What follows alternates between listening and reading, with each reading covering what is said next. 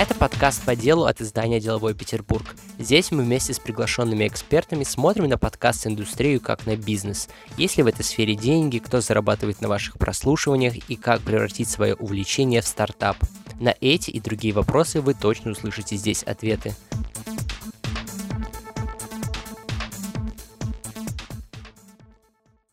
У микрофона Сергей Колесников, и сегодня у меня в гостях сразу два человека. Это Аня Петрова и Аня Причина основательница студии «Две дорожки». Девочки, привет. Привет, доброе утро. Привет. Рад вас сегодня слышать. Мы поговорим больше о том, как же зарабатывать на подкастах в офлайне, обсудим какие-то, наверное, общие тенденции на рынке. А, я думаю, что почти каждый подкастер из Петербурга хотя бы слышал о вашей студии записи или даже, может быть, бывал на различных крутых мероприятиях от вас.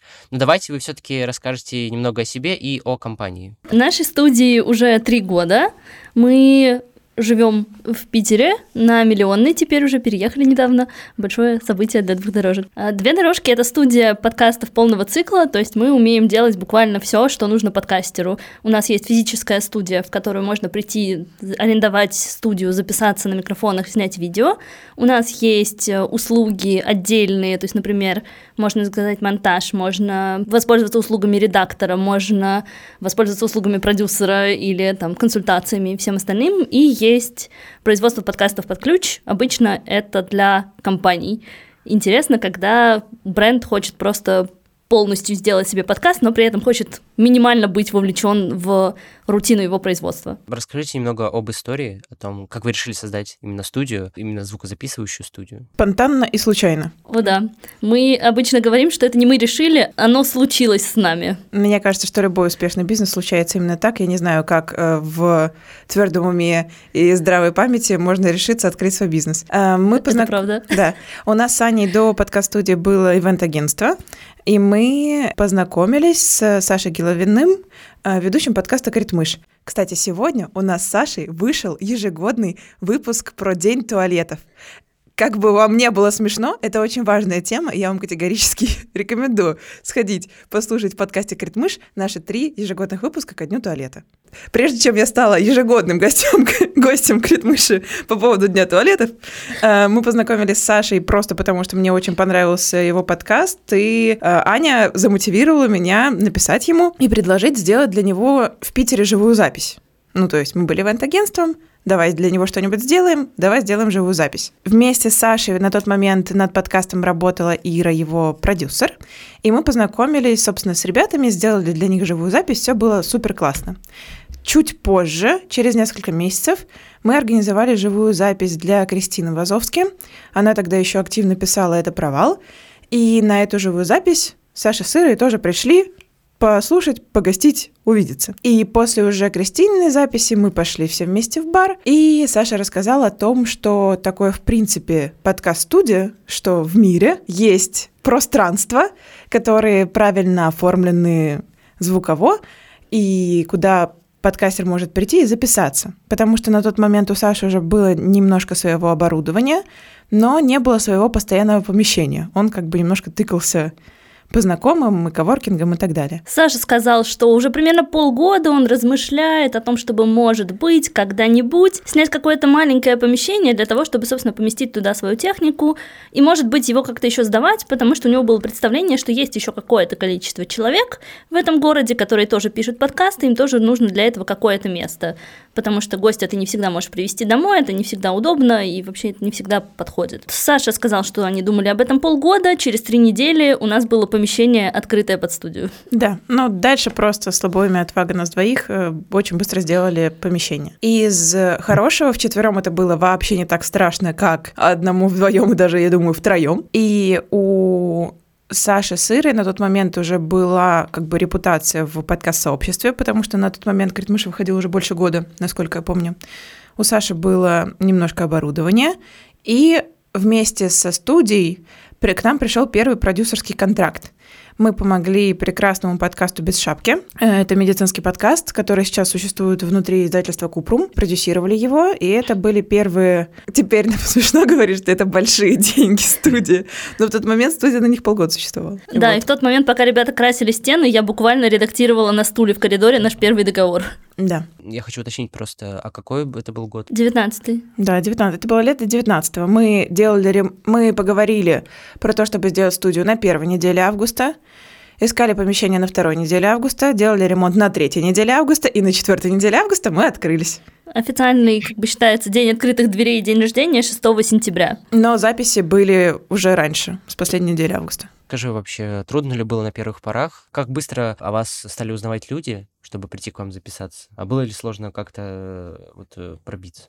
Наверное, у нас не было такой задачи поначалу прям пробиться. То есть, как Аня уже сказала, была какая-то репутация, были какие-то знакомые, нас начали узнавать понемножку по сарафанке какие-то люди, приходить к нам записываться. Э, И все. То есть поначалу для нас это не было прям такой задачей сделать прям бизнес-бизнес. То есть первые там полтора года у каждого из нас была еще какая-то вторая активная работа. Да даже и третью. Да даже и третья, да. А студия была таким, ну типа, сайт-проектом. Мы сами не особо верили в то, что из этого что-то серьезное получится. Да даже, я думаю, не верили, а просто не, не, не задумывались Да, поверить. Да, не задумывались поверить. То есть изначально мы с Аней вписывались в подкаст-студию, то, что это будет заодно офис ивент-агентства, которое, если что, мы можем позволить из своих денег. Да, то есть у нас было такое ощущение на уровне, ну, это же реально немного денег, если что, э, ну, на эту аренду у меня есть из своего кармана, то есть это максимально безопасно. Если ничего не получится, то есть даже если мы не отобьем аренду, ну, я не умру. То есть я не рассчитывала на это ни на как основной источник дохода, ни на как какие-то большие расходы и риски. И поэтому, то есть это был такой безопасный, абсолютно safe space. Ну да, сайт-проект, по-другому не назвать. Мне кажется, что вот первые полтора года, в принципе, это существовало на уровне такого стартапчика. То есть только после Ну, я этого... бы сказала год, не ну, полтора все год, таки полтора. Год Но я точно. считаю, что до марта вот 21-го. ну вот. Увидишь, у каждого, я думаю, из нас четверых будет разниться ощущение. Наверное, да. То есть до этого момента это существовало как на каком-то самотеке, и только после этого мы начали об этом думать, собственно, как о бизнесе. То есть понимать, что нам нужно куда-то расширяться, понимать, что нам нужно увеличивать команду, понимать, что нужно как-то выстраивать вообще процессы, деньги и все остальное.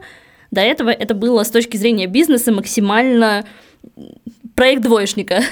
Ну, нет, я с тобой не согласна, потому что изначально у нас было все грамотно сделано юридически, то есть у нас изначально было юридическое оформление, у нас были официальные оплаты, договоры, и мы оказывали услуги с самого начала и монтажа и всего на высоком уровне. Я думаю, что просто не хочется, чтобы Анины слова были восприняты как э, халатное отношение к клиентам. Нет. Имеется в виду, что мы не думали о развитии бизнеса как о развитии бизнеса. То есть это сейчас у нас с Аней раз в неделю встреча отдела маркетинга, раз в неделю встреча отдела продюсеров, встреча отделов управления, э, постоянные сессии там, с личными бизнес-тренерами, с командными работами, с планом развития на там, три месяца, на полгода и на год. Нет, такого, разумеется, не было в начале. Мы оказывали услуги тем людям, которые к нам приходили. Нам было абсолютно в кайф. Мы придумывали чего-то новое и прикольное. И оно как бы шло такой самостоятельной волной. И только, да, через год-полтора мы начали этим управлять и самостоятельно стимулировать бизнес к развитию в том числе. Я имела в виду, что не было какого-то такого именно системного подхода внутри, вот как нужно как бы строить компанию. Мы в основном решали какие-то текущие задачи, то есть, да, у нас были какие-то клиенты, мы подходили к ним максимально ответственно, но в основном решали вот то, что у нас как бы есть сейчас, без такого какого-то планирования системного, что вот мы будем расти, увеличиваться и все остальное. Расскажите на этапе создания, в целом по работе, с какими трудностями вы сталкивались? Если специфически именно для подкаст-студии, то в предыдущем помещении у нас э, не было возможности работать с динамическими микрофонами, потому что провода в здании были устроены так, что были очень сильные наводки. И мы долго, наверное, месяц с открытия, ну то есть в самом-самом-самом начале, не могли понять, в чем проблема, и работали как бы с наводками и обходили их потом на монтаже. Это был долгий, интересный процесс узнавания техники, того, как работают магнитные волны и тому, какие есть разные типы микрофонов. У нас, кстати, до сих пор конденсаторные микрофоны с тех пор, но сейчас это уже осознанный выбор по многим причинам. это, наверное, такая специфическая штука. Ну и в целом, как мне кажется, субъективно поиск помещения — это всегда довольно сложная задача, потому что даже если ты вот выбрал помещение и тебе все нравится, потом постепенно ты узнаешь какие-то детали и особенности, то есть в, люб- в любом месте есть какие-то свои фишечки, которые ты не мог предугадать до. То есть на момент въезда тебе кажется, что все ок, потом ты начинаешь разбираться. Ага, а тут провода, а тут охрана, а тут еще что-то. Да, и сейчас у нас получается уже второй переезд, и Сейчас помещение мы уже выбирали, с, исходя из всех предыдущих знаний. В этот раз мы работали с инженером-акустиком, чтобы по-другому интереснее обработать э, звуковую комнату. И уже появляются, конечно, другие интересы. Но глобально, на самом деле, мне кажется, основные проблемы — это базовые проблемы стартапов и бизнеса в целом. Базовая проблема стартапов — это то, что вы начинаете как друзья, и потом вам нужно разделять личные отношения рабочие, вы дико перерабатываете, вам нужно справляться с выгоранием. Это как бы проблема первого года. Стандартная, да. Да-да-да. Проблема второго года — это про деньги, привлечение клиентов, э, первые встречи с каким-то негативом, возможно, там, с какими-то большими проектами их отработка. Третий год — это бюрократизация, расширение команды. Смена позиционирования. Да, вот такое что-то. Но при этом я еще хочу отметить то, как вы продвигаете свою студию различными ивентами. Э, теперь понятно, почему это так, потому что в прошлом вы занимались именно ивент-агентством у вас было. Я думаю, это все не случайно. А вот расскажите именно об этом. Если кто-то не знает, то ребята устраивают а, часто очень какие-то лекции или экскурсии, на которые приходят к сожалению, не очень часто ты нас перехваливаешь. Мы последнее время испортились. Ну, последнее время, да, действительно, давно чего-то не было, но, например, летом было довольно частенько, через 2-3 недели а, было что-то интересное, какие-то лекции, экскурсии. Вот расскажите о том, как вы к этому пришли. Ну, на самом деле, изначально задача была така, такова, что мы понимали, что подкастеры в Питере очень такие разрозненные ребята, потому что, да, многие сидят у себя дома, записываются на микрофон с носком в шкафу, и никогда не выходят в офлайн. Чатиков в Телеграме еще не было. Да, даже чатиков еще не особо было, и мы понимали, что это очень такие отдельные все ребята, а хочется как-то общаться, обмениваться опытом, понимать, что вообще происходит, кто что делает, у кого какие задачи, проблемы, интересы. И то есть у нас была такая цель на какое-то развитие комьюнити и сплочение, то есть нам хотелось вытащить, собственно, подкастеров из домов и познакомиться с ними, перезнакомить их между собой, потому что это на самом деле и для них, и для нас очень классно. И ну, это сработало, кстати говоря, особенно поначалу. Да, с точки зрения бизнеса мы понимаем, что это тоже как бы такой инструмент, чтобы показать э, студию, познакомиться э, и чуть-чуть побольше рассказать о себе. Но в целом, опять же, это было как будто какое-то не до конца осознанное решение вот с точки зрения бизнеса. У нас приоритетная задача на тот момент, вот в самом начале, когда мы придумали этот формат, была именно такая на комьюнити. Сейчас это про, ну, как бы формат остался, цели немножко изменились. Сейчас э, через ивенты мы можем позиционировать свою экспертность, мы можем знакомиться с теми людьми, с которыми нам бы потом хотелось посотрудничать или поработать. Мы можем периодически апдейтить своих клиентов о каких-то изменениях или новых услугах или еще чем-то через мероприятия. Ну и в том числе мы учимся сами, на самом деле, приглашая, да, спикеров, которые нам нравятся. Разумеется. Мне кажется, это такой э, очень классный инструмент вовлечения, потому что, по сути, ты просто сам чуть ли не за ручку приводишь клиента, чтобы показать, вот, есть у нас, здесь можно записаться. Да, мне кажется, что это интересный инструмент продвижения. И как раз-таки с этим у меня связан следующий вопрос. Много ли вообще э, сейчас студий в Петербурге? Вот насколько вы осведомлены о своих конкурентах? если вы действительно используете разные инструменты, чтобы выделиться, вот расскажите немного в целом о рынке хотя бы в Петербурге. Насколько мы знаем, специализированных подкаст-студий полного цикла больше в Петербурге нет, которые бы имели физическое помещение. Есть несколько студий звукозаписи, у которых как бы стандартно ориентированы на музыку, но у них есть опции подкаст, опции и тарифы для подкастеров – с некоторыми из них можно знакомиться на сайте подкаст.ру в разделе «База студий». Кроме того, в Петербурге есть отдельно несколько продакшенов, которые занимаются продюсированием подкастов под ключ. Например, Богема, которая сейчас является международной подкаст-студией, наши большие друзья и коллеги, изначально как бы начинали в Петербурге, и сейчас у них тоже есть несколько ребят осталось в. Сердечки. Они в сердечке, они в Петербурге, да. Это правда. Э, Еще пару продакшенов я видела.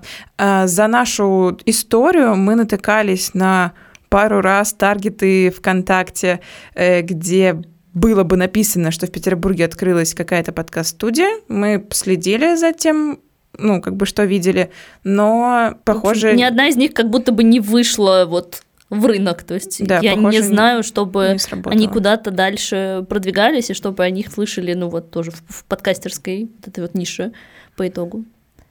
Поэтому, да, мы как будто бы все еще вот в таком сегменте специализированных подкаст-студий, одни в Питере. Это странно, нам периодически кто-то говорит, а я вот хотел бы открыть студию, думаю об этом, но пока ждем. А, хочу напомнить нашим слушателям, что у нас есть выпуск с Сашей Рудко и студией Богема. Это самый первый выпуск.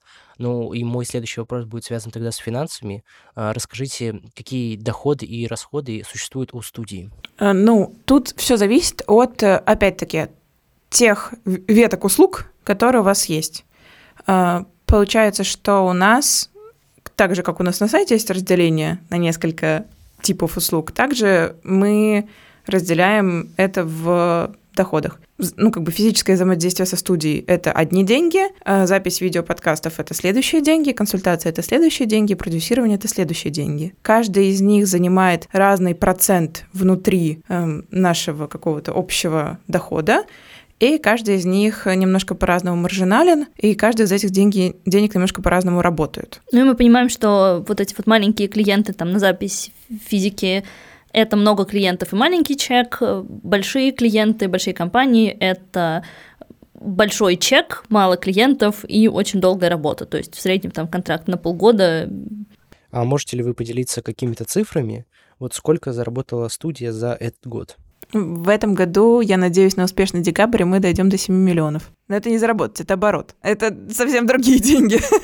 Потому что заработать это обычно ну, сложнее. Ну и еще такой важный вопрос, с какими расходами сталкивается студия? Да, разумеется, самые большие расходы это команда, потому что у нас ну, это сфера услуг практически все. А, У нас, между прочим, уже 8 человек на постоянной зарплате. И, еще и мы очень гордимся этим. Да, они все большие молодцы. И мы считаем, что у нас уже достаточно большая команда. Да, а, помимо зарплаты, это аренда, разумеется, это какие-то расходы на амортизацию, то есть иногда нужно там что-то обновить, докупить по технике и так далее. Это расходы на аренду оборудования, если это съемки видео. Это расходы, ну, как бы на жизнеобеспечение студии, налоги, разумеется, потому что у нас все официально, все в белую. И их очень много. Да, ну то есть всякие там банковские платежи, ну, в целом, наверное, все. Ну, uh-huh. то есть иногда это бывают аренды там других студий, если это под проект. Это фрилансеры на написание там музыки, на рисование обложек, на какие-то монтажи и джинглы иногда. Ну, то есть, в принципе, под каждый проект команда собирается по потребностям, поэтому иногда мы используем там только ресурсы студии, иногда нам нужны какие-то внешние специалисты. Сейчас действительно уже студия стала довольно крупной и заметной, тем более в Петербурге, я думаю, многие о ней знают. А расскажите сейчас, вот кто ваш клиент, кто чаще всего приходит к вам записываться, то есть это какие-то уже продвинутые подкастеры или, может быть, это только начинающие? Ну, так же, как я говорила, что у нас есть несколько категорий услуг, поменьше и побольше, также у нас сейчас, нам видится, есть несколько категорий клиентов. То есть есть такие маленькие подкастеры, назовем их условно физические лица с формальной точки зрения, то есть которые приходят именно за записью, монтажом или какими-то отдельными услугами, то есть которые делают подкаст сами, им нужна какая-то в определенных аспектах, там, техническая, например, помощь или вот место, чтобы записаться. Вторая категория. Прости, сейчас дополню сюда же. То есть это все инди-подкастеры, которых для студии нет смысла разделять на начинающих и продолжающих. Это просто инди-подкастеры. Их достаточно много. В основном они делают подкасты для себя, не с какой-то там прям масштабной коммерческой целью, а это, да, какой-то профессиональный, экспертный подкаст или просто личное хобби. А вторая категория — это такой средний бизнес, И чаще всего он приходит либо за съемками видео, либо за каким-то уже относительным пакетом услуг э, и достаточно регулярно. И третье — это вот большие компании, большие бренды, которые приходят за подкастами под ключ. Тогда давай вот сейчас как раз-таки перейдем к этой категории подкаст под ключ, создание подкаста полного цикла. Расскажи, как вот это происходит на всех этапах, с чего все начинается и сколько людей задействовано в разработке? У нас есть прикольная PDF, которая называется «Подкаст за 7 недель», а, где мы разбираем первый этап а, работы над подкастом. Обычно это происходит следующим образом. Приходит э, запрос от какой-то компании. Для этой поля нам нужен подкаст. Дальше идет э, большой процесс переговоров по узнаванию конкретных задач, целей, представлений о желаемом продукте. Когда мы в этих переговорах доходим до момента о том, что мы друг другу нравимся, и клиенту действительно нужен подкаст, и подкаст может решить задачи, которые клиент хочет решить, начинаются две параллельные работы. Работа с документами, которая которой как раз-таки занимается Аня, и на нее уходит очень много времени, иногда месяц, иногда два, иногда три. Это большая часть нашей работы, которая вообще не видна, о которой вообще никто не думает, но это вот Танина ежедневная полдня рабочих минимум, мне кажется. Вот. И параллельно с этим идет разработка концепции, которая тоже занимает иногда месяц, иногда два, иногда три. В концепцию мы включаем всю классику Ньюзума, что, кто, кому, зачем, Дальше все детали по формату, по ведущим, по примерному, по эпизодному плану, ЦА, ну, в общем, большой получается такой объемный документ по концепции. Туда же могут быть включены э, исследования целевой аудитории на фокус-группах, фокус-группа с пилотами и так далее. Разработка всего оформления. Иногда еще какие-то предварительные идеи по продвижению, по поводу, ну, то есть идея о том, как подкаст может взаимодействовать со всеми остальными контент-площадками компании. Да, мы сейчас в последнее время стараемся особое внимание уделить еще на этапе разработки концепции тому, как э, подкаст будет вписан да, в весь контент компании и продвигаться в дальнейшем. Дальше э, происходит работа над э, первым выпуском и трейлером обычно как бы одновременно. То есть к этому моменту уже есть какой-то первый гость, ведущий, понимание всего сценарий. Записываем трейлер, первый выпуск, монтируем, согласовываем, выкладываем. И вот первый сложный большой этап закончен, дальше уже подкаст выходит в какой-то такой стандартный производственный цикл, ну, который понятен, наверное, любому. Сколько времени на это может уйти, как я сказала, до первого выпуска может пройти минимум месяц, мы любим закладывать хотя бы два – Иногда это было по полгода, в зависимости от ситуации клиента. Сколько людей может быть в проекте? Мой самый крупный проект был, где команда с ведущим, но без гостей составляла 9 человек. Стандартно 4. 4-5, да. Наверное. Да.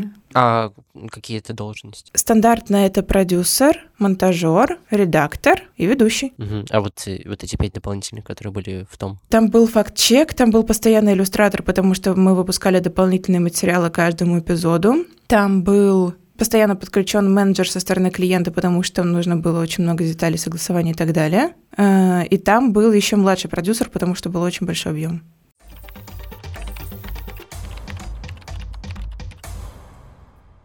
Вот как часто обращаются студии, особенно в последнее время, что изменилось? Потерялись ли какие-то клиенты за, наверное, последние 8 месяцев э, этого года? Насколько вот рынок изменился? Сложно сказать, насколько он прям изменился, потому что все равно есть какая-то динамика, и в целом в предыдущие времена тоже какие-то клиенты уходили, приходили, и поэтому, наверное, тяжело сравнивать, но нам относительно повезло, то есть прям вот из-за всех событий мы потеряли, наверное, клиента три, может быть.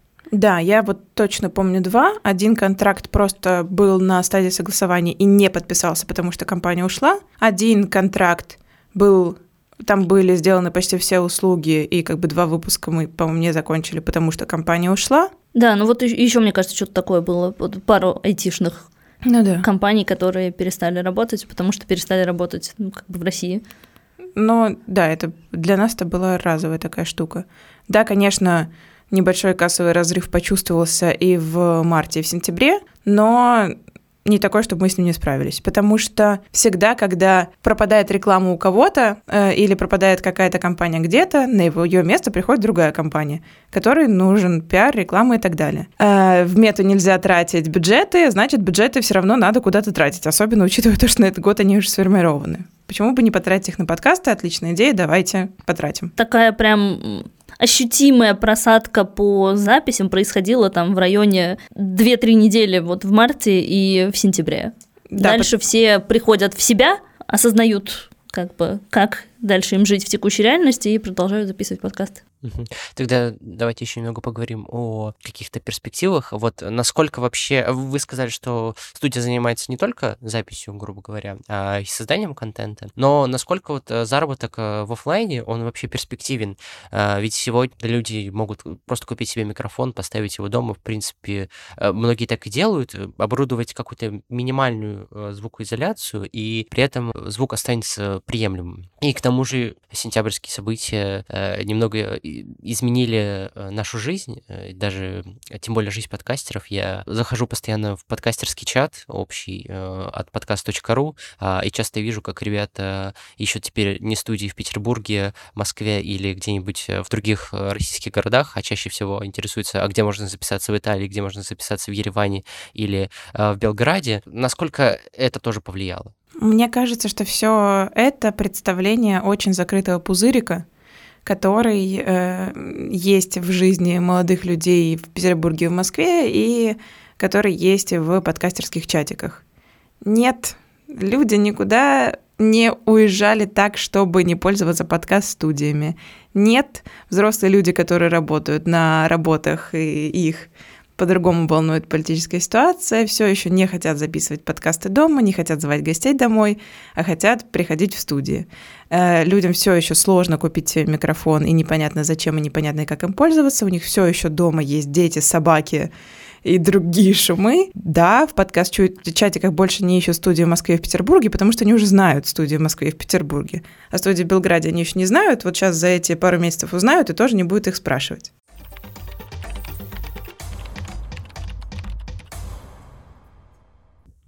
Давайте тогда еще поговорим. Вы ведь а, записываете не только аудиоподкасты, но и видеоподкаст. Насколько это... Зачем это вообще нужно подкастам? Э, и кому это больше подходит? А, и какие у этого перспективы? Чаще ли приходят именно уже за видеоподкастами? Ну, первое, что я могу сказать, что у нас появились в студии видеоподкасты, потому что был на это спрос. То есть изначально у нас не было такой задачи сделать видеопродакшн но к нам стали приходить с этим все чаще и чаще. Первая студия, первый офис у нас был очень маленький, там было прям не, ну, не, очень неудобно поставить хорошо камеру, и, собственно, из-за этого практически, ну, из-за этого в том числе мы первый раз переезжали, когда мы поняли, что есть запрос на видеосъемку, и нужно сделать студию такой, чтобы в ней можно было это делать. Цели бывают совершенно разные. То есть кто-то делает просто контент на YouTube и вообще не э, хочет распространять его на подкаст-площадках. Кто-то хочет э, какой-то сопроводительный, скажем так, материал, то чтобы у него была версия и в аудио, и в видео.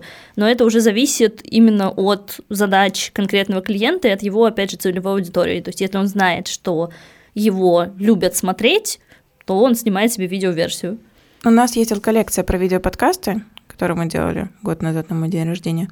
У меня обычно есть э, несколько рекомендаций, если меня спрашивают, нужно ли нам делать видеоподкаст. Да, если у вас уже есть подписчики на Ютубе или вы понимаете, как их привлекать. Да, если у вас такие гости, которых точно будет смотреть на Ютубе. Например, любой выпуск Саси Казанцевой на Ютубе наберет минимум тысячи просмотров, прослушиваний. Просто потому что люди постоянно гуглят на Ютубе Асю Казанцеву и потребляют с ней любой контент. Э, или э, если у вас почему-то есть большое желание видео и очень сильно много денег на его продвижение – принципе. Да, да, тут надо понимать, что бюджет, конечно, гораздо выше в случае с видео. И на производство, и на продвижение. И поэтому нередко клиенты пробуют как бы себя в аудио, им все нравится, и они такие, класс, мы хотим делать дальше, мы хотим видеоверсию, вот, хотим YouTube и все остальное. Когда они уже понимают, что подкаст как бы встал на поток, и они готовы в это дальше вкладываться.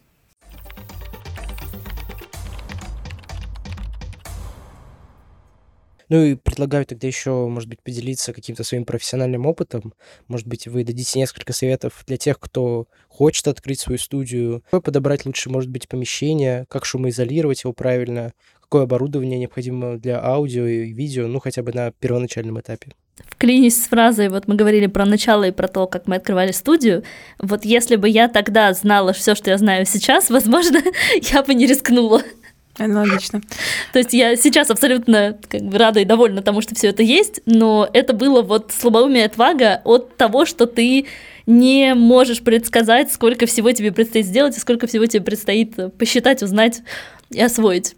Я бы на самом деле, возможно, посоветовала, ну, постепенный путь. То есть для начала взять себе маленькое помещение с, там, не знаю, с несколькими не самыми дорогими микрофонами, не самым дорогим рекордером, просто попробовать понять, как это будет работать. И потом как-то уже идти в увеличение. Ну, в целом, как мы, собственно, и сделали. Да. По помещению. Подумайте про то, какой доступ в помещение вам нужен по времени. Потом посмотрите на стены. Лучше, чтобы они были несущие и достаточно шир... ну, толстые. Подумать... Смотрите, куда у вас выходят окна. Да. Э, подумайте, посмотрите на соседей, вообще поймите шумность. Попробуйте прикинуть, какой тип э, звукопоглощения вы будете использовать. Они бывают разные. Если есть денежка на э, приглашение и поговорение с инженером-акустиком, это будет вообще славненько. Я бы все-таки использовала конденсаторные микрофоны, потому что люди не умеют говорить динамические микрофоны, а из конденсаторных можно вытащить даже тихого гостя. Я бы не вкладывалась в дорогой рекордер, как у нас изначально. Можно послушать выпуск подкастеров про рекордеры и там выбрать себе свой. Я там про родкастер рассказывала, там ребята еще про другие рассказывали. Мы вообще начинали с Zoom H5 и двух Самсонов и ничего очень важно проговорить все правила, условия и оформлять четко свои отношения с клиентами, чтобы те, кто у вас записываются, понимали, чего они могут ожидать. То есть очень важно выстроить правильные ожидания того, что вы можете дать, что вы не можете дать, что у вас можно делать, что у вас нельзя делать. То есть как показать, какой будет результат, чтобы не происходило такого, что клиент думает, как ты себе там сам придумал, что он получит от студии, а потом э, его вот этот вот внутренний образ расходится с тем, что вы на самом деле можете ему дать. А, ну кроме договора с клиентом, еще, если мы говорим про помещение, разумеется, договор аренды помещения, который будет вас устраивать по условиям. Потому что если вы захотите сделать красиво и вложиться в звукопоглощение, это будет ну, какая-то приличная денежка. Ну, какая-то, но будет. Вот, и будет обидно, если вас через месяц выселят, потому что у вас договора нет. Ну и в целом важно, да, чтобы ваш арендодатель, в принципе, был согласен на то, что вы будете делать там какой-то ремонт, что-то вешать на стены, что-то менять, что-то обустраивать, и да, не пришел через месяц к вам и не сказал, что это все делать было нельзя. И важный вопрос для ориентированности на клиентов. В какой период клиенты чаще всего приходят на запись? Это может быть какое-нибудь раннее утро или поздний вечер? Есть ли в этом какая-то корреляция?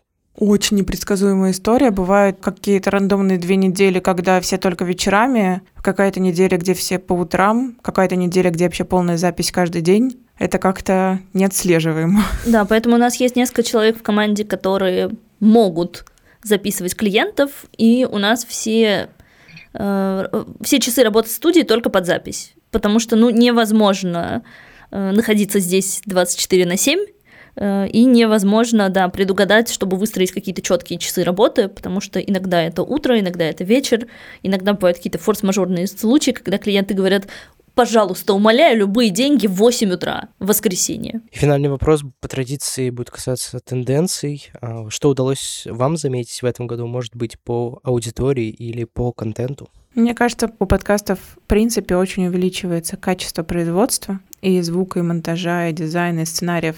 Это меня очень радует, потому что ну, повышается планка качества, и приятнее воспринимать контент и приятнее его производить. Я бы сказала, что первое, к подкастам начинают относиться серьезнее. То есть мы видим много примеров экспертов и бизнеса, которые понимают, что подкаст это не просто вот посидеть э, дома за чайком, поговорить с друзьями в микрофон о том, что нам нравится и то, что нас э, веселит, это действительно инструмент коммуникации, это да, единица в сетке контента, им можно пользоваться э, и как бы грамотно к этому подходить, делать классный контент и получать с него действительно те результаты, которые ты хочешь. Второе, я бы сказала, что подкастеры становятся смелее, потому что мы где-то вот второй год как раз жизни студии очень много грустили по поводу того, что все пытаются пойти самым простым и самым безопасным путем. То есть подкаст интервью с популярными экспертами. И мы такие, снова, может быть, не надо. Может быть, все-таки что-то еще. И вот в этом году мне кажется, что появилось больше проектов, которые сделаны по какой-то классной, интересной, сложной концепции. То есть больше каких-то таких журналистско-документальных подкастов, больше каких-то нарративных подкастов, больше сложных подкастов, в том числе у брендов. То есть они соглашаются на это, они берутся за такие проекты, и они тоже верят в то, что вот такой крутой контент можно делать. Прорекламирую свою гордость. Например, в этом году я сделала подкаст для Газпромбанка, который называется «Кем работает мама и папа?». Это детский подкаст про IT-профессии, где мы рассказывали, а если у тебя папа работает в банке архитектором систем, он вообще что на работе делает? И такой формат подкаста понравился бренду, отлично сработал, и тоже теперь может существовать в мире. Пару лет назад, да, такого ну, не было бы.